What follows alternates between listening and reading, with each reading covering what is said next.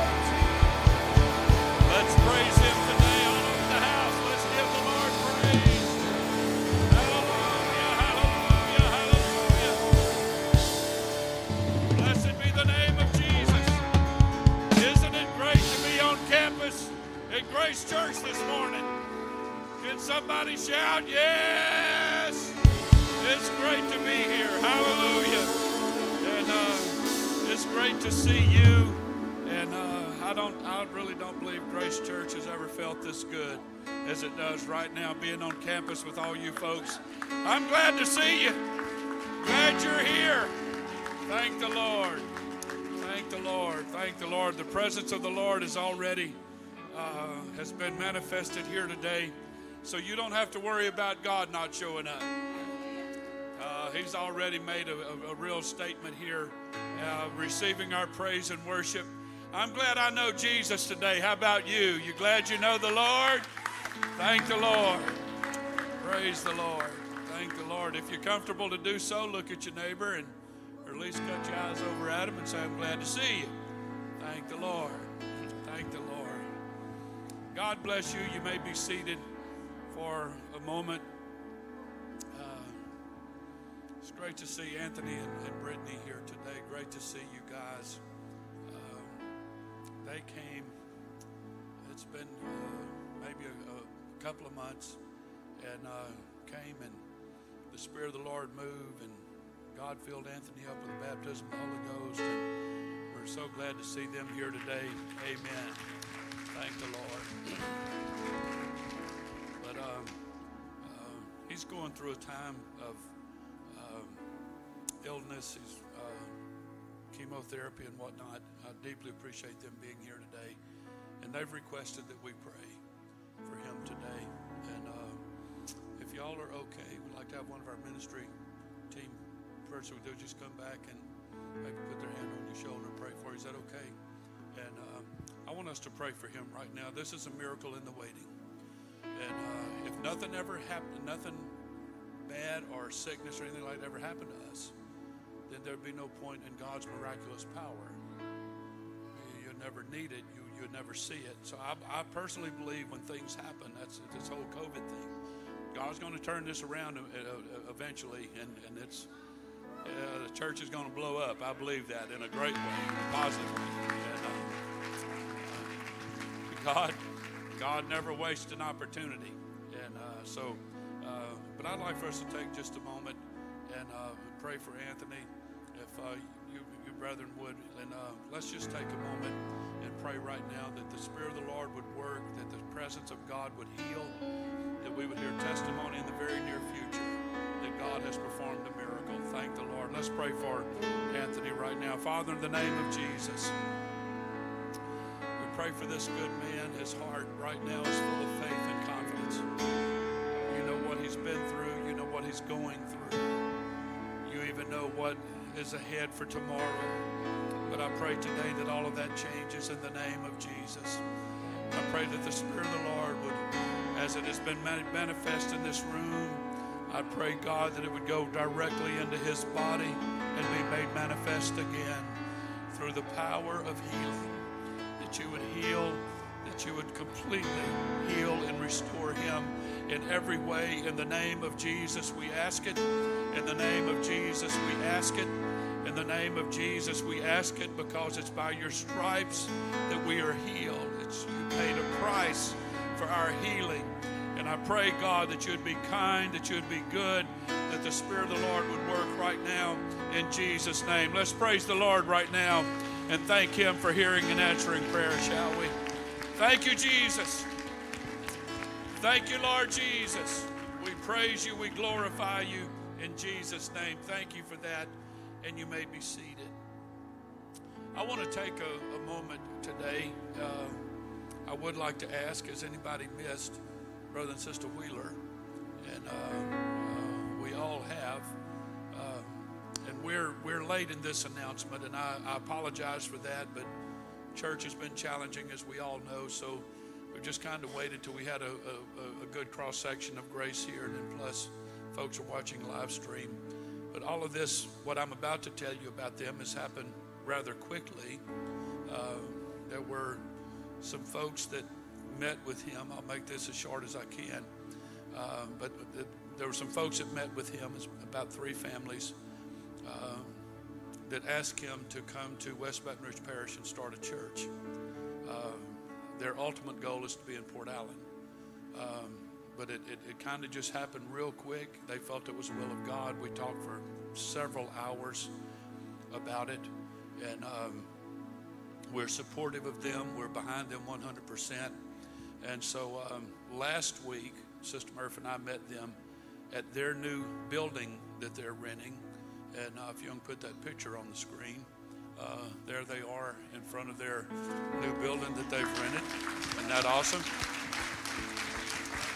Amen. and uh, uh, they took us on the inside, and uh, they're already in double digits. They've been in double, even with all the COVID stuff going on, they're in double digits, and we're excited for them. Thank the Lord. And uh, so uh, we're behind them 100%. And uh, as a matter of fact, Grace Church took care of their first six months of rent on the building, so they don't have to worry about that. And uh, so we're very, very happy about that. So I just think it's, it's amazing. Now, there's a, a flip side to this I'm going to share with you in a second. But I think it's wonderful when we have men and, and families that leave here to, to go plant a church. It's the ultimate pastor's dream. It should be the ultimate dream of the church. And we I've committed to our ministry team here, those that are alive and remain. Uh, uh, Brother Merrill and Sister Christy had to haul off to Tennessee and start a church, whatever. And uh, so I, I, and now the Wheelers are gone. I, I don't ever stand between the will of God in a person's life. I don't get between that man and God when it comes to the will of God. But, buddy, I sure hate when it happens. I'll just be honest. We love these people, man. And uh, where I'm glad they went. I guess it could have been worse. They could have left and done something else. I don't know. But uh, but I'm really excited for Brother and Sister Wheeler. This is a dream come true for them. It's been a lifelong dream. And I'm glad the doors have opened. I'm glad that it, it's worked out. They're having a move of God. Uh, they have someone helping with, with, with music. It's all been done ethically, appropriately. I'm very proud of them. I'm very thankful for them. So uh, as you see their picture on the screen, I'll ask you to stand one more time this morning, and I'd like for us to pray for them. That God would put a hedge around them to save them from burnout and fatigue. Uh, these are hard times. It's hard to start a church anyway, but you look at our environment right now that we're all aware of, and it even compounds it. So I'd like for us to pray that God will anoint them, give them wisdom, give them passion, compassion, all of those things that they can lead many, many, many, many, many people to the Lord Jesus Christ. Let's pray for Brother and Sister Wheeler right now. Father, in the name of Jesus, we're so thankful for this amazing family.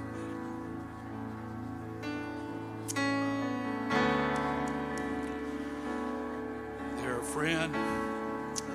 They love you. They love your kingdom. They love Grace Church. And I pray in Jesus' name that as you have guided their steps unto this point for their whole life, all the things they've been through and experienced, it's no doubt has led them to this moment. And right now, as they're having church, I pray that you would bless them, anoint them, inspire them, keep them encouraged. Pray for a hedge around them. The devil would like nothing more than to take them out, to use anything any tactic, any strategy to diminish them, to diminish their ministry. I pray, God, that they'll stand firm and strong, that they will always be truth preachers, always be truth teachers. I pray in Jesus' name that you bring them a harvest of souls, of families that they can minister to, that they can help heal up, that they can get them oriented, and then that family contribute back to the kingdom and be a blessing to them. Keep your hand on them, I pray, in Jesus' name. In Jesus' name. Let's give the Lord some appreciation. Thank the Lord. God, you're so good. God, you're so good. Thank the Lord. Thank the Lord. God bless you as Brother Dave comes. Well, it's good to see you, Grace Church. It does feel good to be in the presence of God. There's just a sense of rejoicing and, and just triumph and victory today. I know you feel that. I feel it. And so it's good to be here today, and it's great to see all of you. So, welcome to the house of the Lord. Those joining us on live stream and Facebook Live, we're so glad you joined us today. I'm going to ask you to be seated in the presence of the Lord this morning. Just going to take a quick moment and let you know what's going on this week around Grace Church. But before we do that, I do want to thank you for your generosity, for your giving to the kingdom of God, for uh, being faithful in that manner to the kingdom of God. And so today, on your way out, you can give in the lobby, or as always, you can give online on the website or through the app.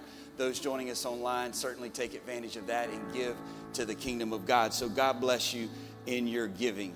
Amen. This week we do have a few things that I want to remind you of, some things to keep in mind. Monday night, as has been our custom since really almost the first of the year, United Family Prayer at 714. This is for Second Chronicles 714. If my people call by my name will humble themselves and pray. So we're going to pray. This is at home with your family on Monday night at 714. And then Tuesday morning, Tuesday morning prayer at 10 o'clock uh, right here in the sanctuary. So if your schedule allows and you can be a part of that, we would love for you to be a part of that prayer time as well. Don't forget service Wednesday night at 7:30 here on campus. And then finally, last thing, I do want to remind you that on Saturday you have the opportunity to exercise your right and privilege as an American. And so I want to remind you to go vote. There's an opportunity Saturday to vote. Make yourself aware of what's on the ballot and, uh, and let your voice be heard as an American. So God bless you. Remember these things, participate in these things. We're glad to see you. I'm looking forward to what God's going to do today. Amen. Amen. I believe He's going to do something good. Why don't you clap your hands as the praise team takes us into the presence of God?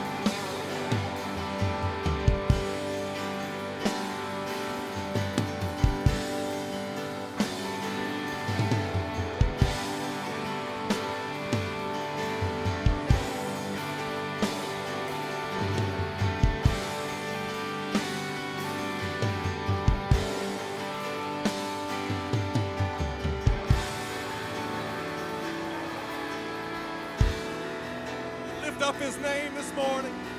Praise him. There's no greater thing you're going to do today than worship God. And the Spirit of God saturates this auditorium this morning.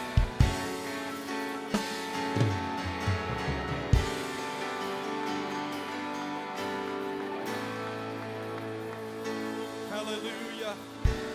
Somebody say, Praise the Lord. Serve a mighty God?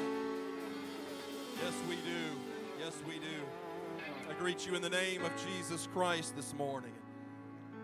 Thank you, Sister Casey. Appreciate you. I'm very humbled to be in this pulpit, this sacred desk. I'm humbled and honored to be here.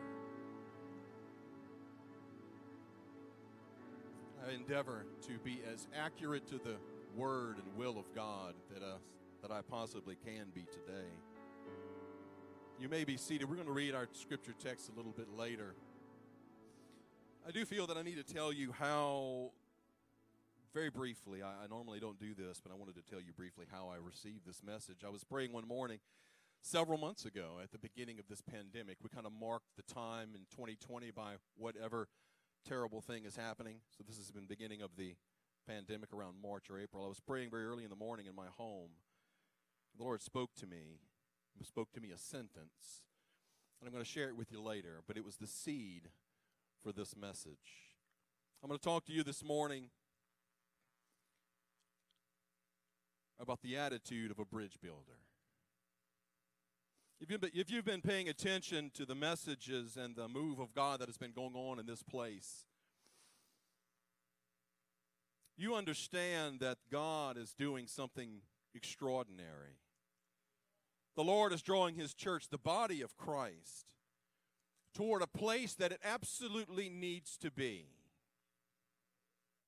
He's drawing His body, His representatives, His ambassadors, His children, to a place that it needs to be. It's not just a place spiritually that God would like us to be, because sometimes we consider where God wants us to be to be optional.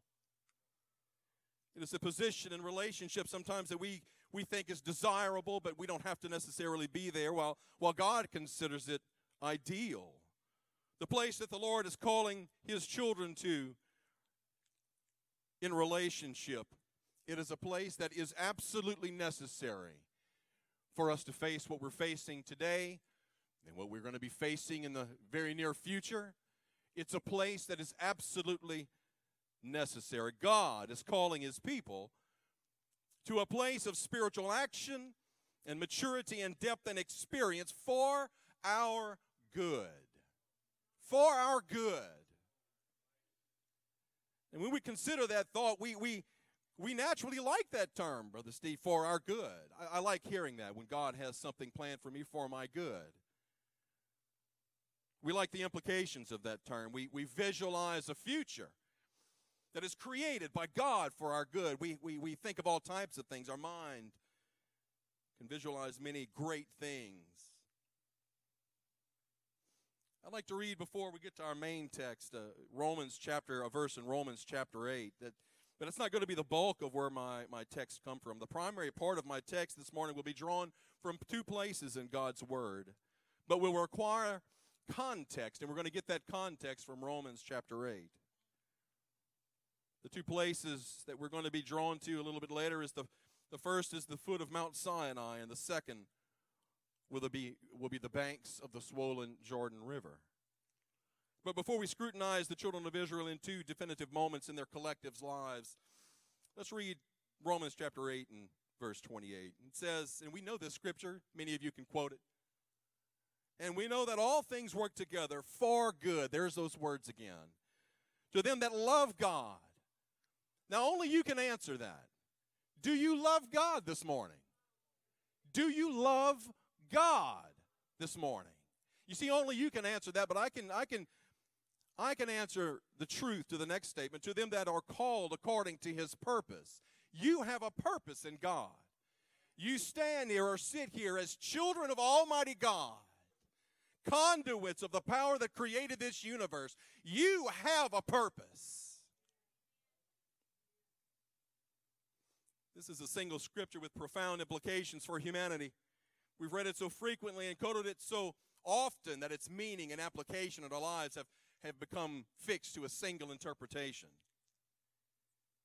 We understand through what's written in His Word that the purpose that I'm talking about is, is for us to be more Christ like, to be the image of God, for us to be His emissaries and ambassadors to this world, for us to be saved, and for us to be conduits through which He works in this world as He makes His appeal and expresses His power and love to those around us. We, however, we really like to focus on those specific words for the good. For the good. We interpret that portion of this scripture for the good as assurance that we will eventually ascend to or be preserved in some comfortable normal. That's what we want. We want for the good to be good for us, to be some comfortable normal. We want it to exist within our expectations, within the paradigm that we have for our own future. However, for you to get to that for the good moment in your life, you're going to have to go through all things work.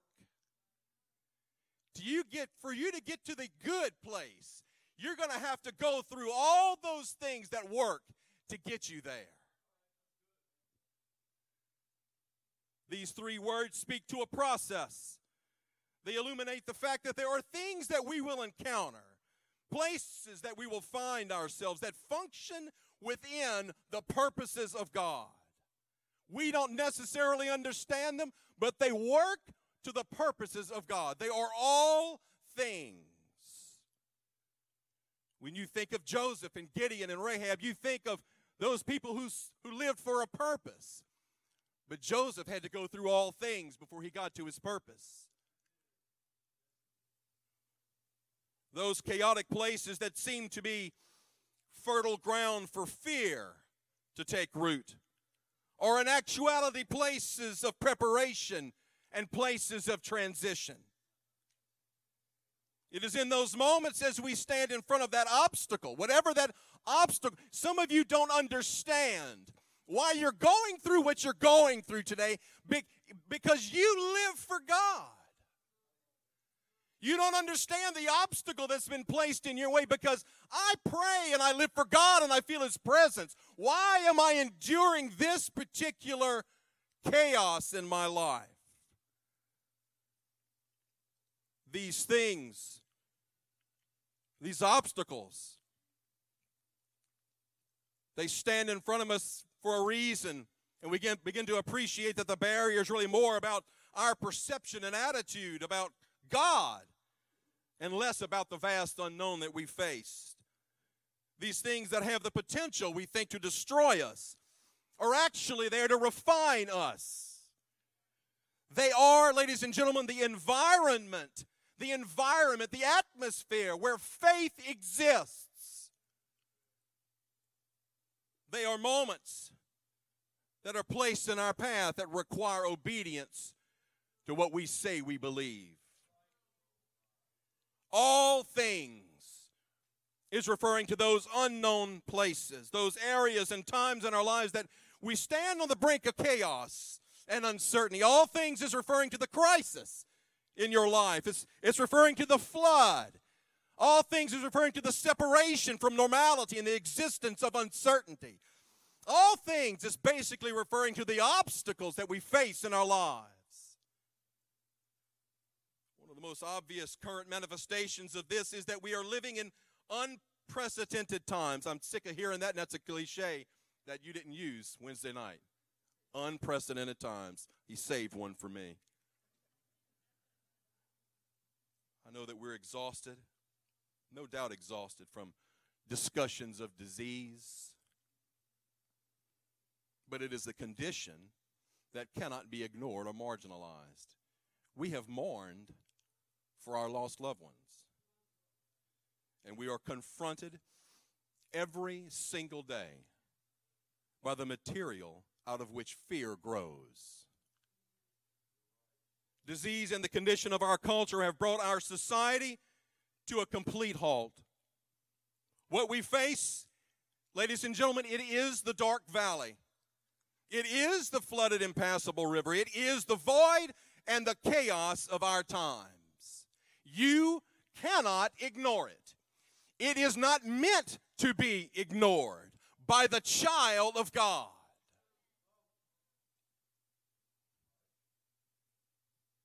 We stand upon the brink of the truly unknown.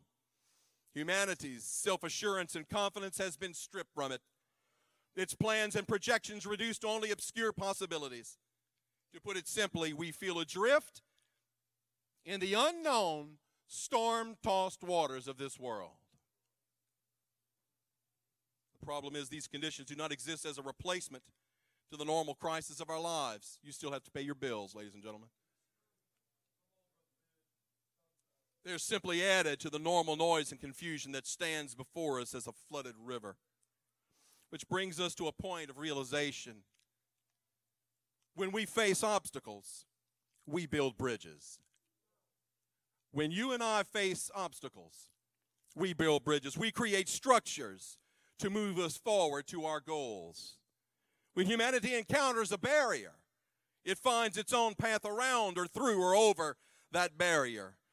We know the place that we want to be, so we're going to find a way to get there. We are willful, and we will get through the chaos of the unknown with or without God. This is our mentality. And this mindset can, if we are not careful, rob us of a deeper, more profound experience with God. We don't create an emotional experience here at Grace. The undercurrent that you felt here this morning as they were worshiping, that was the Spirit of Almighty God. Praise God, praise God, praise God. Our reason that we are here is not to excite one another, but it is to connect to God and to be obedient to Him. This world creates religious structures that, that are very similar to the real thing, but there's something that they lack, and that is the power of God manifested within them. God's not looking for another group of pretty Christian people. He's looking for people that will follow him through the flood.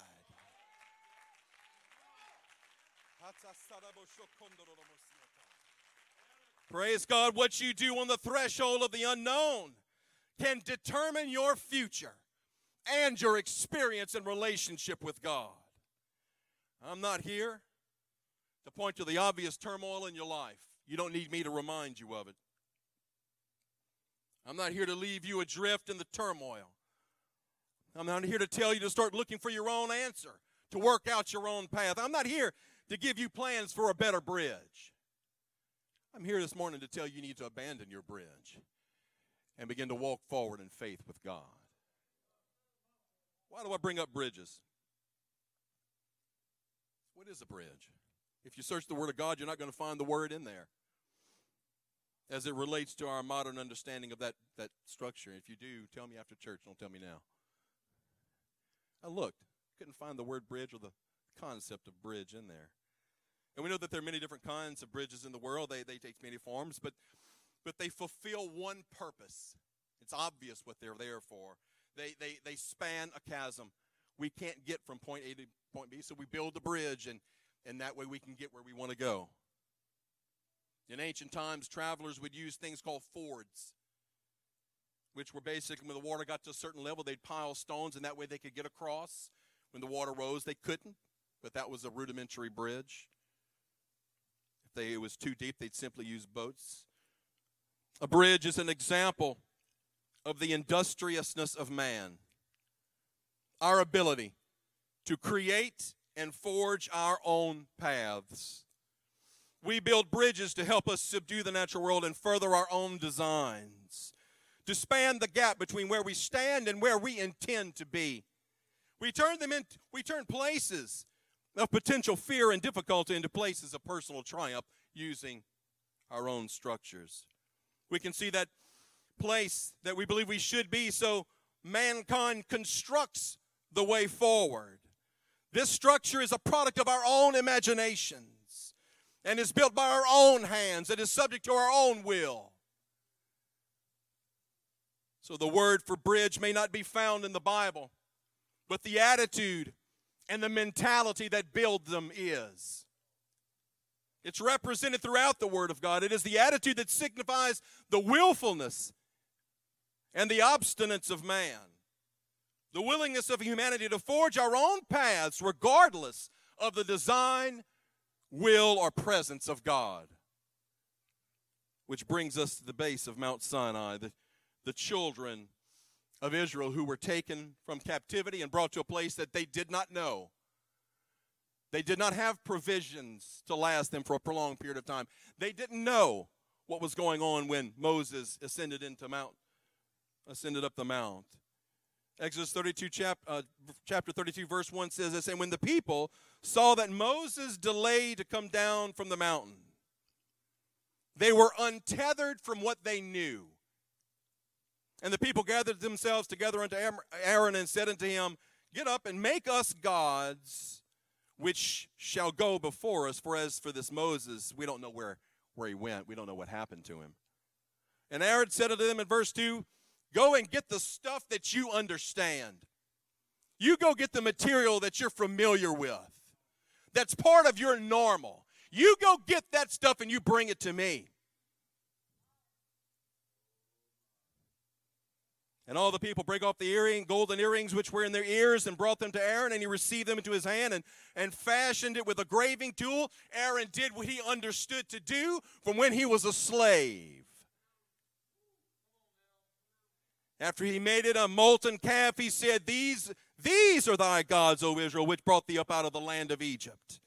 The material of this world will lie to you and tell you that it can stand in the place of God but nothing can stand in the place of Almighty God. And when Aaron saw it, he built an altar before it. He knew what to do, but he was doing it to the wrong thing with the wrong material. And they rose up early in the morrow and offered burnt offerings and brought peace offerings, and the people sat down to eat and drink and rose up to play. And the Lord said to Moses, Go get down for thy people which thou broughtest out of the land of Egypt have corrupted themselves. The children of Israel were standing at the base of Mount Sinai with an understanding of their destination. You know where you need to be, Grace Church. They were informed as to the covenant promise of God. They were made aware of the land that was their inheritance. They knew that they were meant for something more than bondage. The children of Israel were also not ignorant of the providence of God. They ate manna from heaven, they drank water from a rock. They were witness to the plagues that were used as instruments to, to set them free. The Lord guided them through the wilderness, a wilderness or obstacle that was necessary for the purposes of God. They understood who their God was in a limited way. The time they spent separated from the influence of Egypt and its presence and in the presence of God was designed, I believe, to, to reassert the sovereignty of Jehovah within their national ethos. However, at the moment, at that moment, as they stood in the place, in an unknown place, at the base of a mountain, they were not ready to face their enemies, nor were they ready to take possession of the land, nor were they ready to walk in faith with God. Why? Why? And this is important. Because there was the remnant of the influence of Egypt within them. This world, ladies and gentlemen, has the ability to influence those that, are li- that live within it. The ability to turn minds against those things that are holy and divine. The Israelites needed to become reacquainted with their God. They, when they walked out of Egypt, they still had the attitude of bridge builders. The brick dust was still in their nostrils. The, the mud and mortar of slavery still caked under their fingernails. Their minds were bound to what they knew. They were still slaves to this world. In other words, they went to church, but still measured the significance of the obstacles they faced by the standards of this world and by the strength of their own hands. They may have been a people touched by the covenant of God, but they were not ready to walk and exist within the expectations and the manifested power of God. God said, I will dwell in them. I will dwell in them and I will walk in them. And I will be their God and, and they will be the, my people.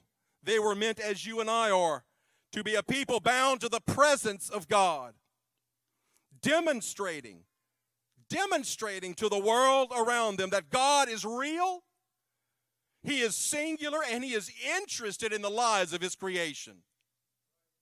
Unfortunately, they were not at that moment equipped to accurately demonstrate God's reality. We need to understand something this morning. The demonstration of God's Spirit in the lives of his children is most effectively accomplished from a place of surrender and utter reliance. Those chosen people, upon leaving Egypt, were vessels of the concept of a God. They held within their minds the vague outline of their Creator. But because of the influence and the culture of Egypt, that concept of God was distorted. They didn't understand what he could do, which brings up the question this morning What do you believe Jesus can do today? When you face COVID and, and when you face the problems of this world, what do you think God can really do? What do you think your God who created the universe, who spoke it into existence, who has saved you, what do you really think that he can do?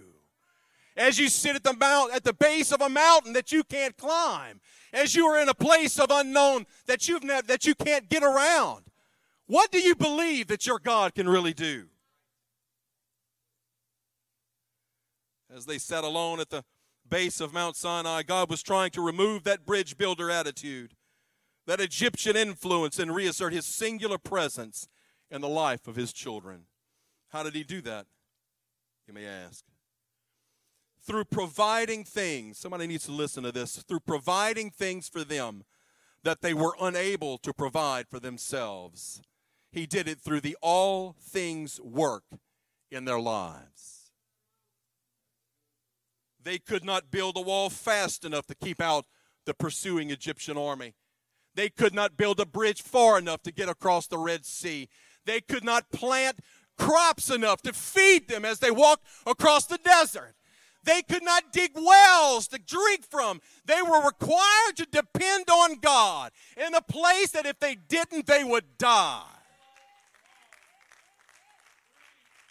We think that service to God and walking in faith is optional. But if you do not walk in faith in these times, you will die.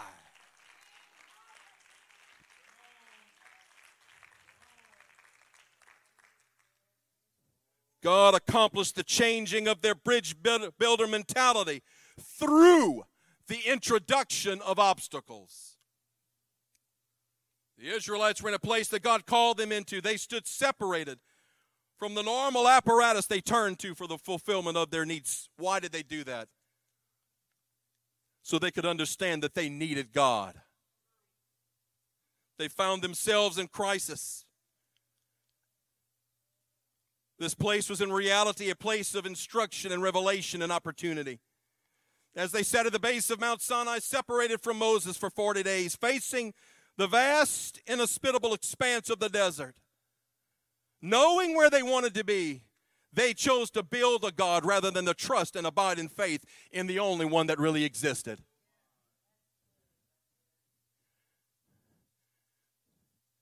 We need to understand that walking with God is more than just knowing He exists. Those people turned a place of potential faith into another human construction site.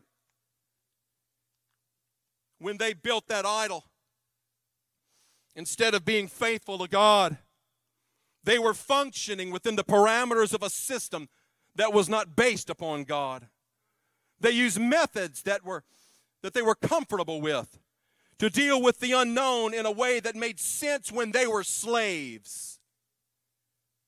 They were, however, not standing at the base of Mount Sinai as slaves. They were the covenant children of Almighty God, the seed of Abraham, heirs to a promise made by God Himself. Within them flowed the line of Christ. These people would eventually be giant slayers and world changers. Yet they looked at the obstacle of the unknown and chose not to be obedient to faith. I don't know what your specific purpose is in this world.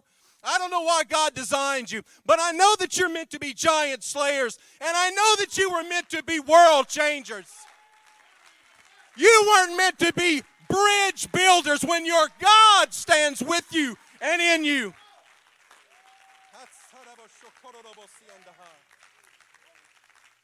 Hallelujah. They began to look around them for the materials that they recognized to build a way forward that they understood from their days in bondage. You are not bound to this world any longer.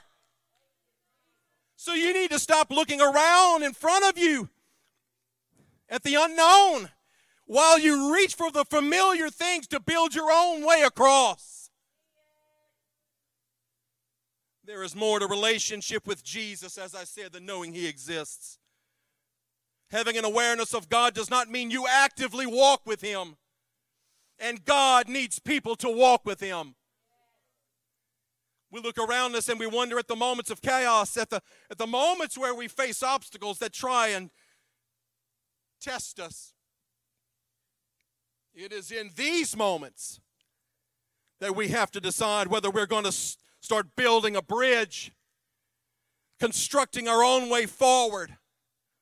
It is in these moments that we choose fear based on the evidence in front of us, or we're going to take a step forward in faith.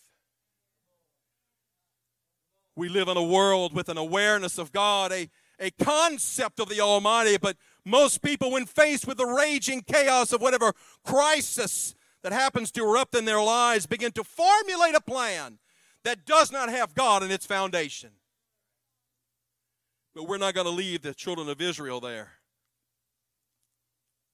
Approximately 38 years later, we find God's people facing another obstacle, another test, another place of dependency and decision. They have walked through the desolate expanse of the wilderness for 40 years.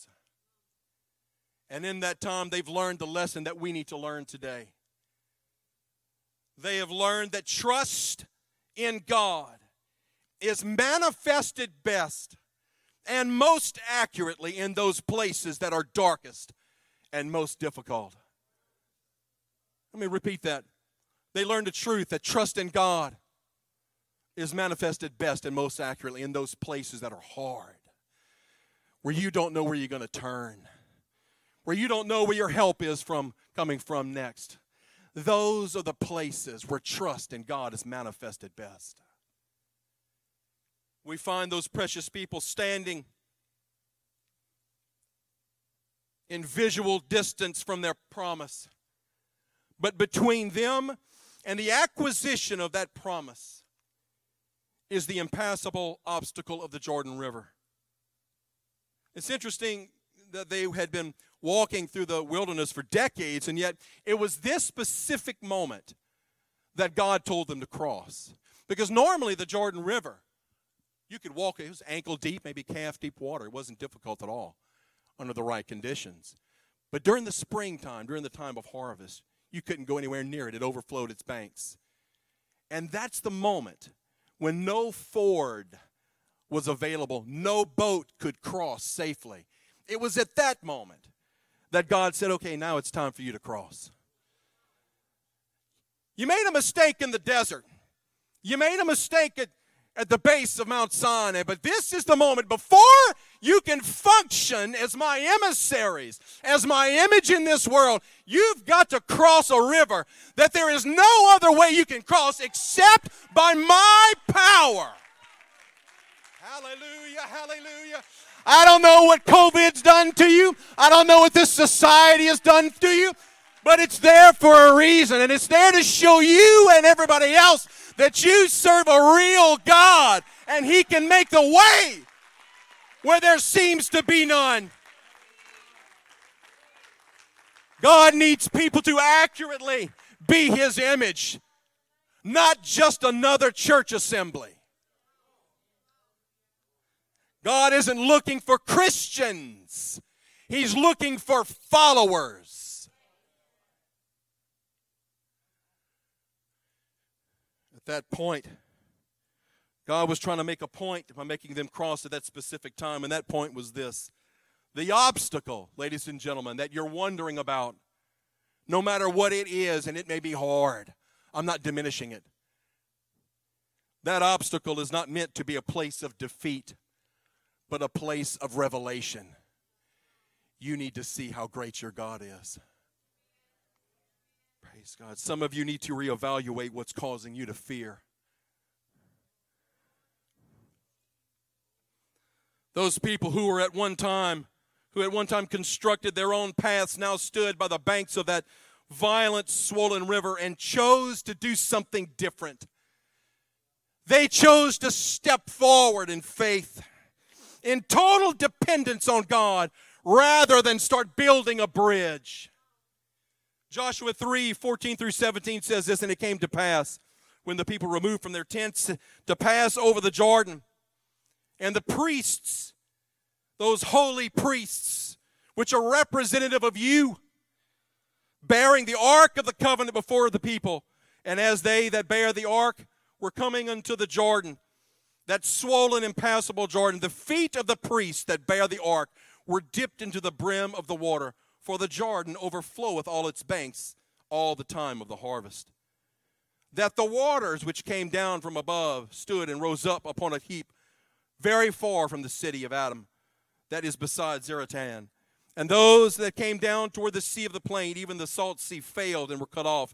And the people, the people who built a calf, who, who used material to build a bridge in a place that they shouldn't have, those people passed over right against Jericho.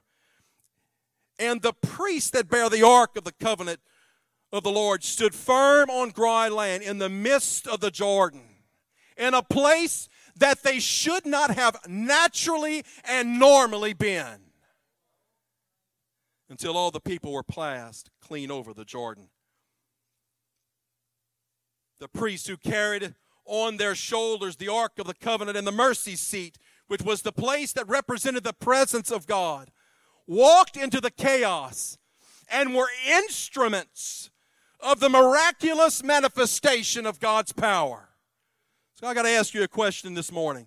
And this is what the Lord spoke to me when I was in my, my, my living room praying, trying not to wake up my family.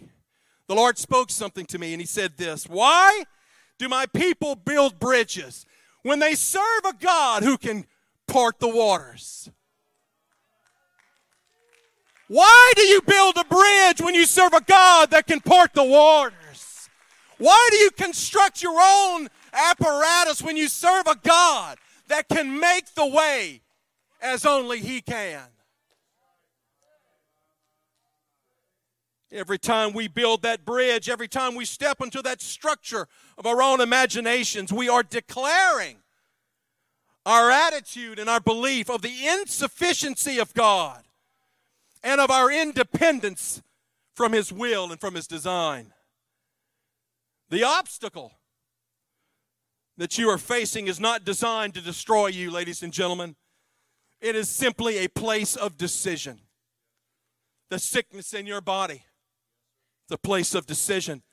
That loss of income, it's a place of decision. That unknown chaos of this pandemic, it's a place of decision. These are places that cause us to stop and to realize our limitations. They are moments that we must make a decision. That decision is either to adopt the attitude of the bridge builder and thereby minimize God's influence and manifestation in your life, or to embrace that moment as an opportunity for the expression of faith.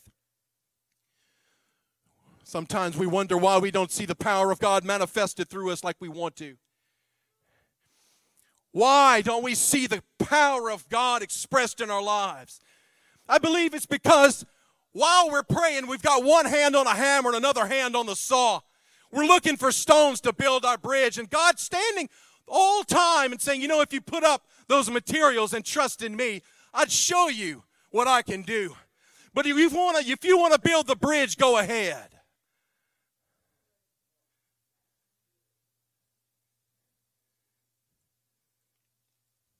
Sometimes that great impassable obstacle in your path it's in your path to bring you to a place where you must trust in God.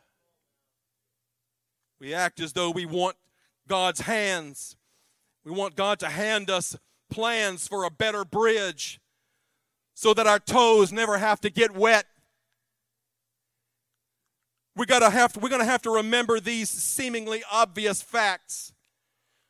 For every victory, there had to be a battle. For every miracle to exist, there had to be an environment of extreme need. We sometimes act as though we only like the idea of God. We are content in finding our own way, carrying our own burden, and relying on what's normal, normal and familiar. Walking, walking with God is expressed in more ways than a cute post on social media. Hallelujah. Relationship and walking with God is more than the emotional high that we feel when we choose to occasionally concentrate on Him. God's talking to somebody this morning. When we actually walk with the Lord, your feet, they're going to have to get wet. They're going to have to step into some hard places, some places that you would normally like to avoid. When, how does this happen? What do I do? What are you talking about? When sickness enters your, your life, pray. And then keep on living. When God opens the door for you to speak truth into someone's life, open your mouth and start talking. When you encounter hardship, don't turn back to that old life of enslavement to cope with it. Hallelujah. Stop trying to find ways around obedience to God's will in your life and begin to teach, preach, sing, and believe for the miraculous.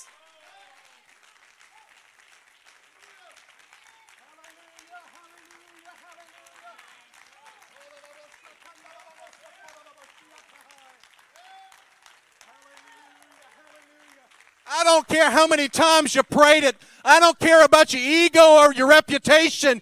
Whenever you're, the door of opportunity is open to you, you step into those waters. You begin to pray and you begin to wait for a miracle from God. Hallelujah, hallelujah, hallelujah. God's looking for a people that want to see a manifestation of His presence in their lives. Hallelujah. And you are in that place right now. Stop looking for the end of COVID. Stop looking for the end of social unrest. It's not going to stop. You shouldn't care if it does. It's just an opportunity for you to see the power of God manifested more. Hallelujah, hallelujah, hallelujah. So, Casey, why don't you come on up? To have our musicians up here. I, I want to tell you a little story. I know I'm over, but as you can tell, I don't care. I'm going to tell you, I ought to get Heather to say it, but she'd shoot me if I, if I did. My daughter's, my daughter's a bona fide missionary. She's in service to God. She's been obedient to Him. And she made a, a way over to Finland for the last two summers for to be to be obedient to God. She stepped into some waters that she didn't understand. Now you have to understand I'm very protective of my children. I'm a large man, and I will put that bulk in between them and danger. But I also know who I serve. So my daughter went, flew to another country for months. And she was standing. You may think this is mine, my, you know, minor, but but I don't. She had never traveled by herself before. And, you know, her mother and I were always with her in family vacations and such. And she was at O'Hare Airport. It is gigantic and very confusing for people that are seasoned travelers. You don't have much time to get from one plane to another. And she stepped off her plane to go to the next. Did everything she could. She got to a place she didn't know what else to do. She was confused, and fear began knocking on the door. Let me in. You think you're a missionary? Look how scared you are in an airport. So she said a simple prayer. Said, God, I need your help. I don't know what, what else to do. And after she prayed that prayer, immediately a man came up behind her and says, You need some help? He was wearing a uniform. He took my daughter around lines that were had tons of people waiting, through gates onto a bus, brought her to her gate, and said, "You're going to get off on the next one. I have to get off here." She made eh, she made her flight because we, we you know her, her mother and I said that was probably an angel. We, we don't know. He's just we don't know. It doesn't matter the identity of the person. It doesn't matter. It doesn't matter his identity. What he was was an answer to prayer. He was a manifestation of the presence of God in the middle of a flood of fear. That's the God we serve. He answers the little prayers. He answers the great big prayers. He raises the dead and helps a woman get through an airport. That's the God you serve. Praise God, praise God. If you are in relationship with God this morning, this pandemic and the associated term, turmoil is surrounding it. It's, it's not a cause to fear. Why is that? You can stand. Because of 2 Timothy 1 and 7, it says, For God hath not given us a spirit of fear. He hasn't given us that spirit, but of power, but of power and of love and of a sound mind. You were designed, ladies and gentlemen, to walk out into the, into the water. You were designed to walk out into the flood. The attitude of a bridge builder is the attitude of those enslaved to the model of this world. Somebody here needs to stop thinking like a slave to this world. You need to start thinking and acting like the high priest that you are. You can choose to stand on the banks of the river until the water recedes. You can choose to do that. Until you can build a bridge or cross under your own power. But listen to me, if you do that, the person crossing will be much like the limited and bound person who built an idol in the desert. That raging river in front of you is there for you to walk out into, not find your way around. You have a God that stands with you, ladies and gentlemen. He has committed himself to you. He's committed himself to you, not just in the good times, but in the middle of the chaos, in the middle of the sickness, in, mid- in the middle of the darkest places of your life. He's still your God. If you hover on the banks trying to find material to create your own way, you are robbing yourself and those around you of the expressed presence, the manifest presence, the powerful presence of God. I'm going to ask you this morning God is calling some of you. You can stand in the pew if you want to, but that's not where the water's raging, it's up here. God's calling some people to, to step out into the water, to put down your hammer, to throw down the material of this world and begin to believe that He can open the door, that He can make the way where there seems to be none. Let's lift our voices to God this morning. Let's worship Him. Let's praise Him. Let's let that spirit that is saturating this auditorium move you into a place of obedience to the faith that you profess. Praise God. Praise God. Make your way forward. If, you are comfortable this morning, and I pray that you are, that you understand the power of God at work in this place. If you stand on the fringes of faith, if you have calloused hands from building your own bridges and constructing your own way, if your back is bent with the weight of your own failures and deficiencies, if your life is defined by your struggle and the fear that runs through you like a flood, I've got good news for you. I've got good news for you today. You can lay down your hammer and you can surrender to God. You can find that place of power and confidence, an actual vibrant life transforming relationship with Jesus. Surrender your sins. Repent of what you've done. Commit yourself to God and let that spirit that poured of those waters fill you this morning. You can leave this place the same way you came. With the, with the mortar and the mud of slavery still under your fingernails. Or you can see the power of God manifesting in your life.